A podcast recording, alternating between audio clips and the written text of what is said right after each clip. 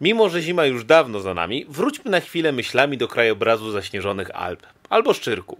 Bo dzisiaj będzie o parapetach, to znaczy snowboardach i to nawet nie o tym, że narty są po prostu pod każdym względem lepsze, o nie.